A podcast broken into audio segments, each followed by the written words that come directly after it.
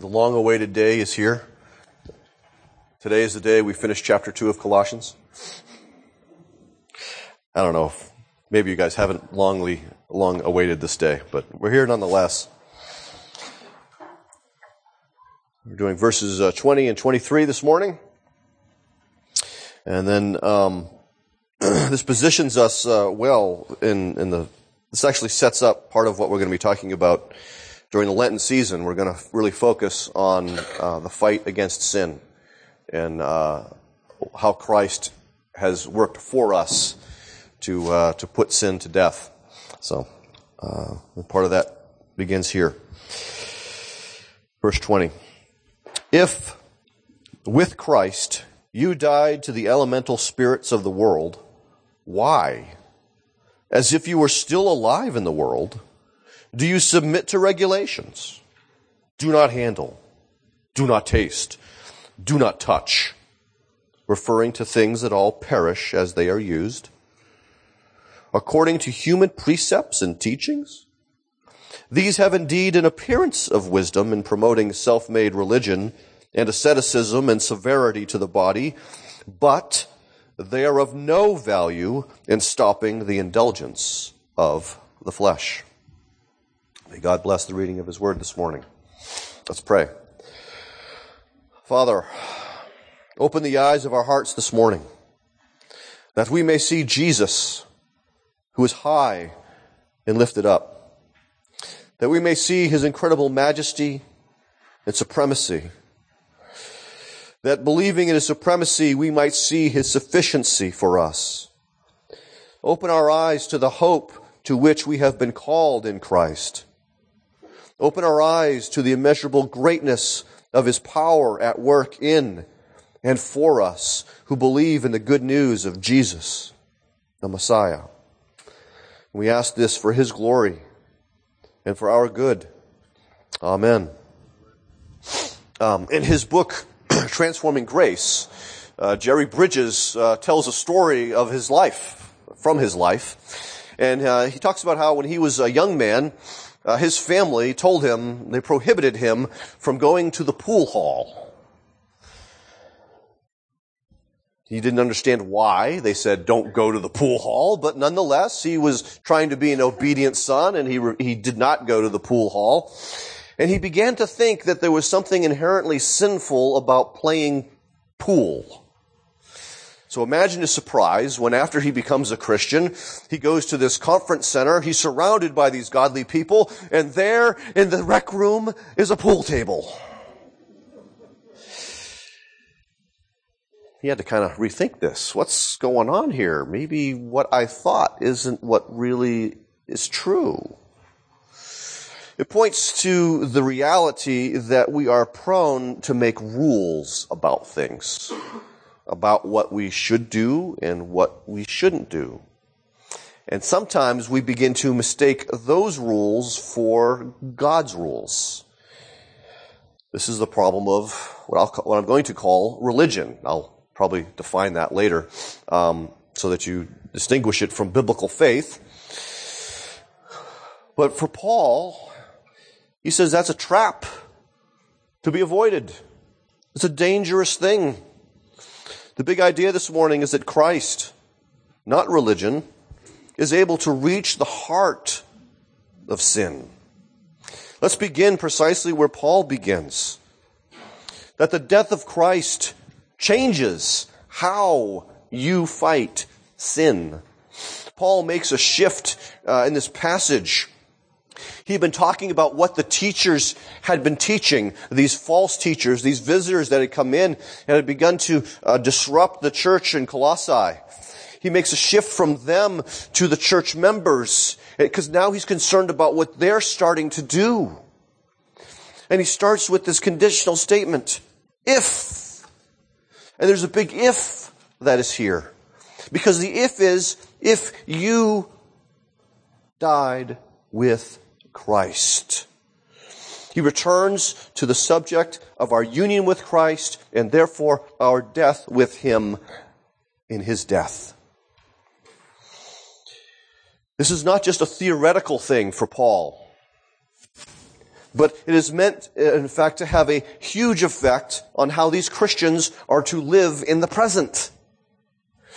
The, the past event of Christ's death is to have significant meaning for how they lived in the present because they have died with Christ by virtue of their union with Him. The reason that we had Marty read Romans 6 this morning is because Romans 6 uh, takes this subject and goes deeper with it than Paul does right here. And we're not going to spend a whole lot of time, but I think we need to begin to think about that just a little bit because in Romans uh, 6 through 7, Paul is really addressing this bigger picture and, and going deeper with it. And he says essentially that when you die, everything changes your relationship to everything changes. If you're a married person, death ends the marriage. If you're someone who was enslaved and you die, you're no longer a slave. Death, more significantly, he says, ends the rule of sin in a person's life. And so what he's saying is, because you have died with Christ, the rule of sin in your life is dead. It's gone. It's over. It's something magnificent has changed and shifted, and you've got to understand that, he says. He continues in that phrase, with Christ you died, you died specifically here to the elemental spirits of the world. We talked about this uh, a few weeks ago, trying to identify these elemental or um, you know, like the ABCs, so to speak, the, the one, two, threes, uh, these spiritual, we think, uh, beings that kind of controlled uh, the world. He's saying that when you died with Christ, you died to them or you died to their influence or power over you. You are no longer to live as if these elemental powers determine how you live. For instance, if you're married, you must live like you're married, not like you're still single. Do not continue to live as though Friday and Saturday night you can go out with your best buds and uh, do whatever it is that you and your best buds did before you got married, whether that's playing video games, watching movies, having pizza, drinking beer, whatever it was. No, you're married now. You're supposed to go home to your spouse. So this, it's that kind of, of uh, enormous change that takes place. he's saying you have to recognize this change that takes place. And specifically in this area of sin.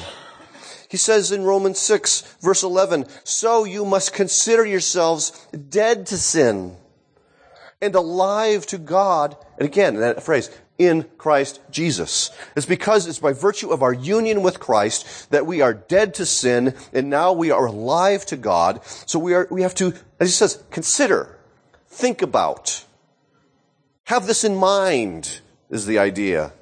Okay? I mean, you have to think through the reality. You have to bring it to your present mind on a regular basis so that you begin to live in light of that reality. It's not an automatic thing for us. We must stop and think about it. When's the last time you learned to do anything new? You always have to stop and you have to think about how to do it. And here's the, the marvelous thing about having children that you're homeschooling you have to remember how to communicate or how to teach them how to do things that you take for granted.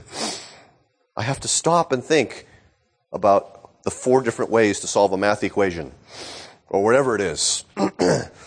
so Paul's saying, stop, think, so that you begin to act in accordance with what is true.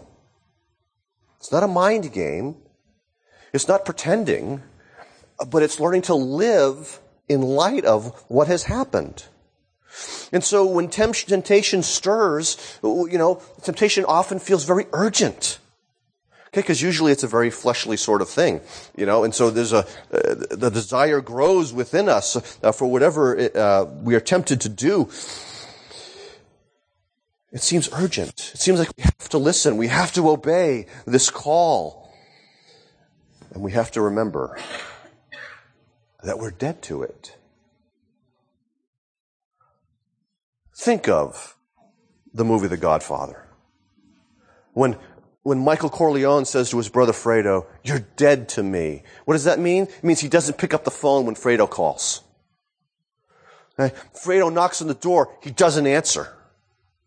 Okay, we need to start to be that way with, with sin and temptation. When, when, you know, it, it rings, we don't pick up if we have caller ID and know it's sin.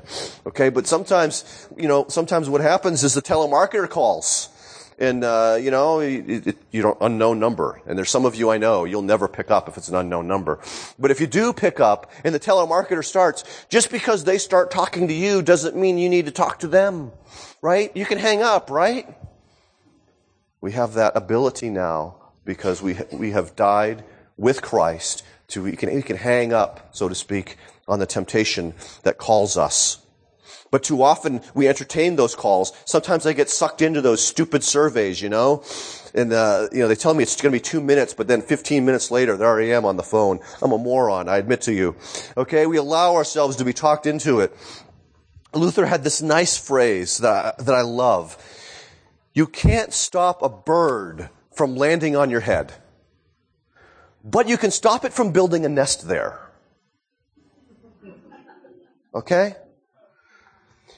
You cannot stop yourself from being tempted. But you do have the ability to stop yourself from acting on the temptation. That's what Luther's getting at. That's what Paul is getting at.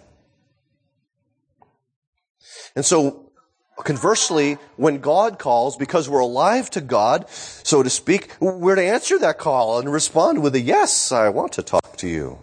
So it's, a, it's, the difference. There's the contrast. And so our death in Christ ends the rule of sin and the elemental powers in our lives. And so let's, let's talk about religion for a little bit here. Because this is what Paul is contrasting it with. And first off, religion is a worldly way to fight sin. It's a way to fight sin, but it's a worldly way to fight sin. Because that's what the false teachers were portraying this as. Hey, you, you, you want to be holy and blameless, right? Well, we've got the plan for you, buddy. And this is, this is our plan. And so it's a plan to fight sin, but it is a worldly one. It is worldly because it is inconsistent with the reality of what they experienced in Christ Jesus. First was the if, now is the why. If you have died with Christ, then why are you living like you didn't? Is his point. And the specifics there are why are you living in this world and why are you submitting to regulations? Now, we got to be clear. He's not talking about obeying the law of God here. He's talking about something else. It becomes more and more clear as he goes through this text. Okay? so essentially, he's saying, why are you submitting to the regulations that are in keeping with the elemental powers that you died to? These, these teachers were saying that they were to abstain from certain things. Don't touch this. Oh, if you, if you taste that, that's dangerous. That's bad for you. So, you know, you shouldn't do that. No handling of these things. It's similar to what Jerry Bridges experienced with the pool hall. Don't go to the pool hall. And his mind became, don't play pool. And he had to learn that really what his, what his parents were, were trying to say to him was, there are bad elements at the pool hall. Pool isn't the problem the shady men who gamble and uh, deal in other kinds of sin at that particular pool hall were the problem. Okay, so he had to learn that, that what his parents were actually protecting him from. But he was not to abstain from playing pool.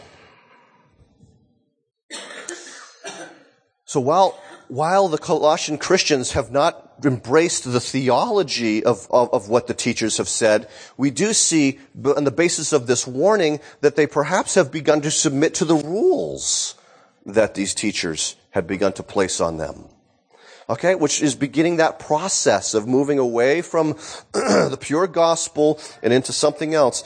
Paul is essentially saying to them, you are losing your freedom. The freedom that Christ gave you the freedom that he purchased for you with his death. It's similar to what he says in Galatians 5 verse 1. For freedom Christ has set you free. Stand firm then and do not submit again to the yoke of slavery. And so submitting to the regulations of these false teachers means that they are submitting to a yoke of spiritual religious slavery.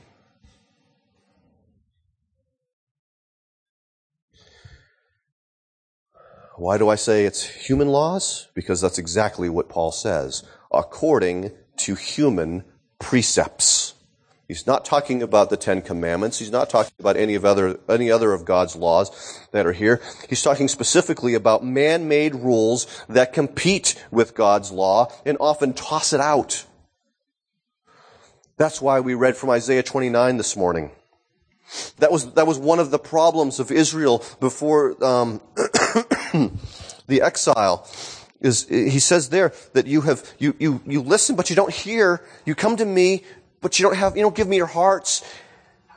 And he talks about man-made rules, and Jesus quotes this when his uh, disciples are accused by the Pharisees of not fulfilling the tradition of the elders. He says, Isaiah prophesied about you properly when he said this, and he quotes from Isaiah 29, and he, and he reminds them, and we're going to see this again later, it's not what goes into your body, but what comes out of your body that's the problem. Out of your mouth. So we see this pattern from uh, uh, Isaiah 29 that Jesus picks up on in Matthew 15, um, and then Paul is really essentially saying the same thing here in Colossians chapter 2. They're substituting human precepts for God's precepts. They're pulling one out and putting another one forward. These man-made rules. Paul additionally says that this is self-made religion. What uh, Calvin would call will worship meaning it's, a, it's, a, it's the worship of your own will. Again, so again, this is not a biblical faith that is being uh, criticized here, but it's actually a function of the world. The world, even when it poses as the church, begins to add rule upon rule, law upon law, weighing people down with heavy burdens that they cannot fulfill. The issue here is not one of wisdom, Okay? But of turning what helps you into, into a law for everyone. For instance, it is very wise for some of you to abstain from alcohol. There's no command in Scripture unless you're taking the Nazarite vow, and no one here should be taking a Nazarite vow. Um, that that's part of the the shadow that that Christ has fulfilled. Okay, but some of you, out of wisdom, because of a family history uh, or a personal weakness, should not touch alcohol. That's wise. That's good. The problem is that what Paul is talking about here is then, therefore, you say nobody should touch alcohol. Do you see the difference? One is, you know, I need to do this because uh, it's a bad thing for me, and I'm trying to be wise. And the other one is everyone must do this. Okay? When you don't have a biblical command to place on people, you're putting your own will, your own precept upon everybody else. Okay? And we, people don't just do that about alcohol, they do it about all kinds of things. And so adding to God's law is a, one of the forms of legalism. And it's deadly precisely because it departs from grace. John Piper talks about this in uh, one of his books, and he says, this, this, this is interesting. Legalism is a more dangerous disease than alcoholism because it doesn't look like one. In other words, the addict knows usually he needs help. It's a question of whether he uh, wants that help. But he knows he has no control over something. Okay? The legalist is in such grave danger precisely because he doesn't think he needs help. He thinks he's got it all under control because he thinks he's following the proper set of rules. I'm not dancing. I'm not drinking. I'm not going with girls who do. He thinks he's okay. It's, it's deadly for this precise reason. He looks righteous, but he's not. And so because he thinks he's okay and he looks righteous, he's not looking to Christ. That's the worldly part of it. It's a sanctification without Jesus. It can't take place. And so religion, here's how I'm defining it, is any attempt to deal with sin apart from Christ. And therefore it's worldly. Not only is religion a worldly way to fight sin, but secondarily, it is a superficial way to fight sin. Paul continues here to expose the folly of religion, the, the folly of ignoring what Christ did and instead focusing on what we're supposed to do. He mentions their asceticism and severity to the body. This is appropriate in the time, you know, as we're going to start Lent this week. There are a lot of people who, who get into asceticism and severity of the body and, um, or act like everyone should. You know? So what are you giving up for Lent? Yeah? You know? There's a, there's an expectation in, in the part of some, that you're supposed to give up something for Lent. Uh, you know, something that you like, not something, you know, that you don't like. Um, you know, my daughter would, would probably say, I'm giving up elderberry pills. I don't like them. Um, but that's not the idea. It's, it's, it's, it's supposed to be, you know, sometimes people will, they'll get into the, well, no, no meat on Friday. I, that's how I grew up. No meat on Friday. Boy, that wasn't fun. I got sick of pasta. But that was, that was probably the reason why we had cheese pizza every Friday in school, was that old thing, man. Um, but people, this is the time. As if a mandated fast. Fasting is good. Mandated fasts, not so good. Okay? And so what we see here is that these false teachers have mandated things like fasting. They've mandated things like all night prayer vigils. They're depriving the body, in a sense, of the good things that God has made because of a problem they see with those things. And what they're doing, Paul says, essentially looks good. It, it had the appearance of wisdom. Okay? It, it had the appearance of humility to avoid those things. It sort of communicated to the other people, wow, man, they're serious. Look at all the rules they gotta follow. They're serious about their spirituality. And Paul's like, no. they're serious about something else. And it's all superficial. Because it's, he says, it is of no value to restraining the indulgence of the flesh. These things that looked wise, looked humble, looked good, looked right, actually did no good in terms of ending the indulgence of the flesh.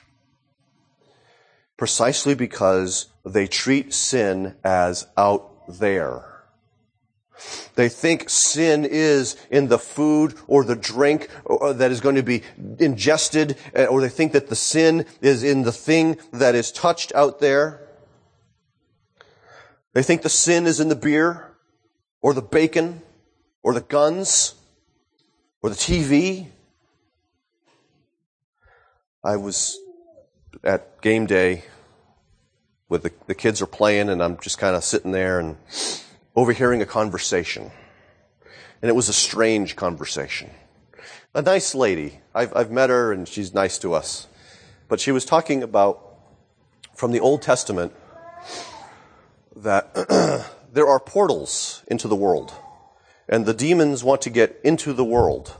And they come through these portals, like television and movies. And so when we watch them, then the devil, the demons come through the portals and attack. And I, I just felt like going, have you lost your mind?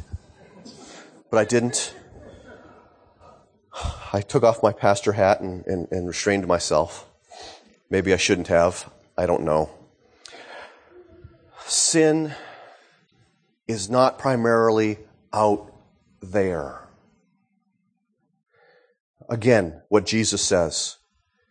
Do you not see that whatever goes into the mouth passes into the stomach and is expelled? But what comes out of the mouth proceeds from the heart, and this defiles a person.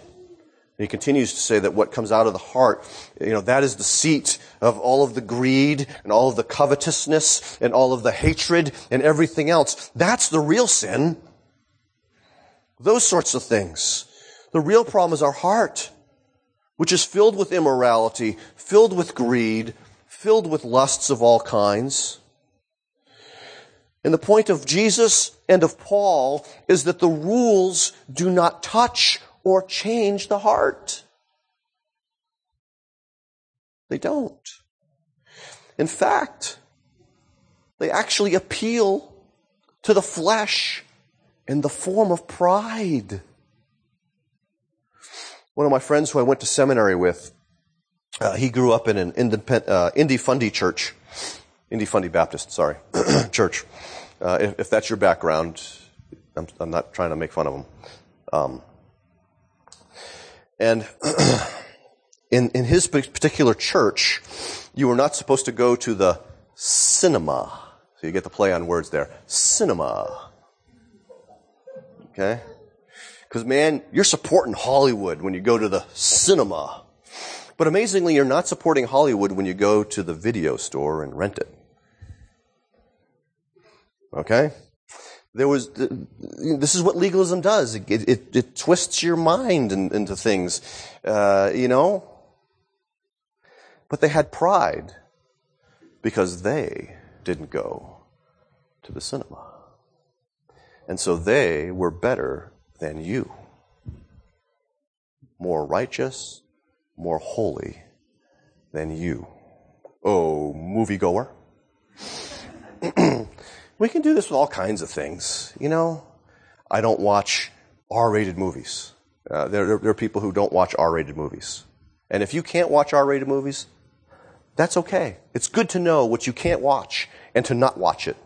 That's wise. But to say that therefore no one should ever see an R-rated movie is legalism. And we do that with any number of things. Uh, we could say, uh, you know, here's a fun one. You can drink beer as long as the alcohol content is less than 5%. Because, you know, those big bottles of beer that Steve likes to drink, and it's, it's dangerous stuff. Okay? We can do that. But that is legalism. Because it doesn't really touch the heart. The real problem is drunkenness. That's the real problem. And so it's not Steve can't, shouldn't drink beer. I, don't know why I'm saying this, because no one says this to me. Okay? No one's saying this to me. But if I was in a different community, perhaps someone would. In John Piper's community, that is one of the problems. They, they were, that was what prompted him to say that, to write that thing, was, was that they were trying to make it a mandate for all members of the church. And he's like, no. While he himself believed you should abstain from alcohol, he said, no, do not make this a law because now we're falling into the trap of legalism. Jerry Nature, Jerry Bridges in another part of his books writes that uh, I am convinced that the sinful nature still present within every believer tends toward a legalistic spirit as much as it tends toward sin. Did you catch what he said? You are just as prone to move toward a legalistic spirit as you are to go to the spirit of license or sin. Martin Luther said it this way, that within each of us there is a little religious fanatic who wants to earn God's approval. That's the legalistic spirit. Okay? But we as Christians must, must know what sin really is and what, what it really does. That's one of the ways we combat this idea that it's sort of out there instead of in here. Okay? The, the things that are out there, all they do is resonate with the sin that's in here. Okay? So there are certain things out there that will resonate with the sin in my heart. Okay? They, may, they may not resonate with the sin in your heart. Something else will. Okay? That's one, that's one reason why I, I really tend to avoid catalogs. Because I'm like, wow, I gotta have that dude, this book looks cool. Like I don't have enough books, really, you know? Okay? Or, or you know, uh, and so for me, catalogs, I, I, I mean, I used to spend hours with the CBD catalog, highlighting and circling and all this kind of stuff. So for me, it's not wise to get catalogs in addition to the fact that they kill lots, uh, lots of trees. Um, but you may not struggle with that. You may struggle with something completely. You may have to avoid the Food Network or HGTV because you always want to improve your home. And so every time you see, oh, I got to do that to my house. Let's, let's go to Home Depot right now. Okay? But see, what, what will resonate in your heart is not the same thing as what will resonate in my heart. And so therefore, I can't make a, a blanket rule. I can't tell you no catalogs. Because you're not going to struggle with it the same way I am. Understand? And the, the, the, the no catalog doesn't really deal with my covetousness. I, I have to remember that, that though I, I, I should, I, you know, kind of try to avoid catalogs, I have to make sure that covetousness is not finding its way into my life in other ways. You know? I can't go surfing the web at all the book sites. Right? Um, yeah, they don't they don't have one of those uh, uh, you know internet uh, watch services for that now, do they? Um, and so we really, you know, we have to treat the disease and not the symptom. The rule basically treats the symptom. Okay, I've, I've had this lousy cough for two weeks now, and I've realized, to, like yesterday, I'm doing the wrong thing. I'm treating the cough. And nothing's working. Because the problem is not the cough. The cough is the symptom of the something. Now I gotta try and figure out what the something really is. Okay, so that all, all that stuff is the symptom. You gotta deal with the real cause in your heart. And the only way to deal with the real cause in your heart is the cross of Jesus Christ. Okay? Because that is where we died to sin. That is why we look for our refuge in the cross, not just for our guilt, but also for our temptation. Because what legalism does is, is, it puts you, as Tim Keller talks about, on this seesaw of, of pride and despair. You know, if you're doing really good keeping those rules, then you're filled with pride. You're, you know, you're, you're, you're, feeling spiritual and you're, and you're, you know, you're better than that other guy over there. But when you don't keep those rules, you're under oh, oh, I'm, I have no hope now. I'm just so guilty. There's no place to go because it's about these rules and it's not about Christ. And, and the cross brings us to this place of confident humility. Because we, we recognize that the death of Jesus shows us how bad our sin is that in order for us to be delivered from our sin, he had to die on a cross for us. But also there's the fact that he did it willingly. There's the confidence. He chose out of love to die for us. And so the cross is the place where we receive not just the freedom from our guilt, but also the power to deal with our temptations. And so the gospel, not rules, gets to the heart of sin, which is the heart.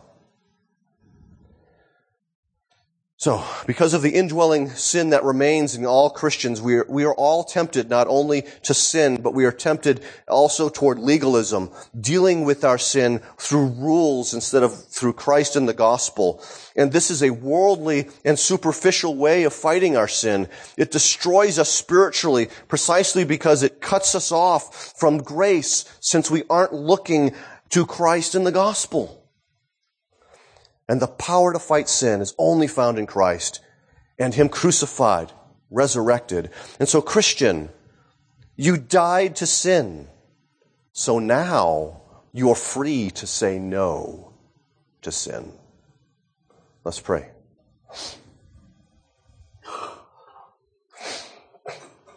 Father, I'm reminded of what Sinclair Ferguson uh, said about this. The quote that's in our reflection. And that for many of us, it's because we don't think about this, we don't consider ourselves dead to sin, that we struggle with it so much. Not that uh, thinking about it is a magical cure, but that thinking about it or considering ourselves in this way is how we live out the gospel in the midst of temptation. So, Father, teach us this. Remind us by the Spirit when temptation comes. Remind us of uh, what you have given us and done for us that we might uh, put an end to sin progressively in our lives. And we ask this in Christ's name. Amen.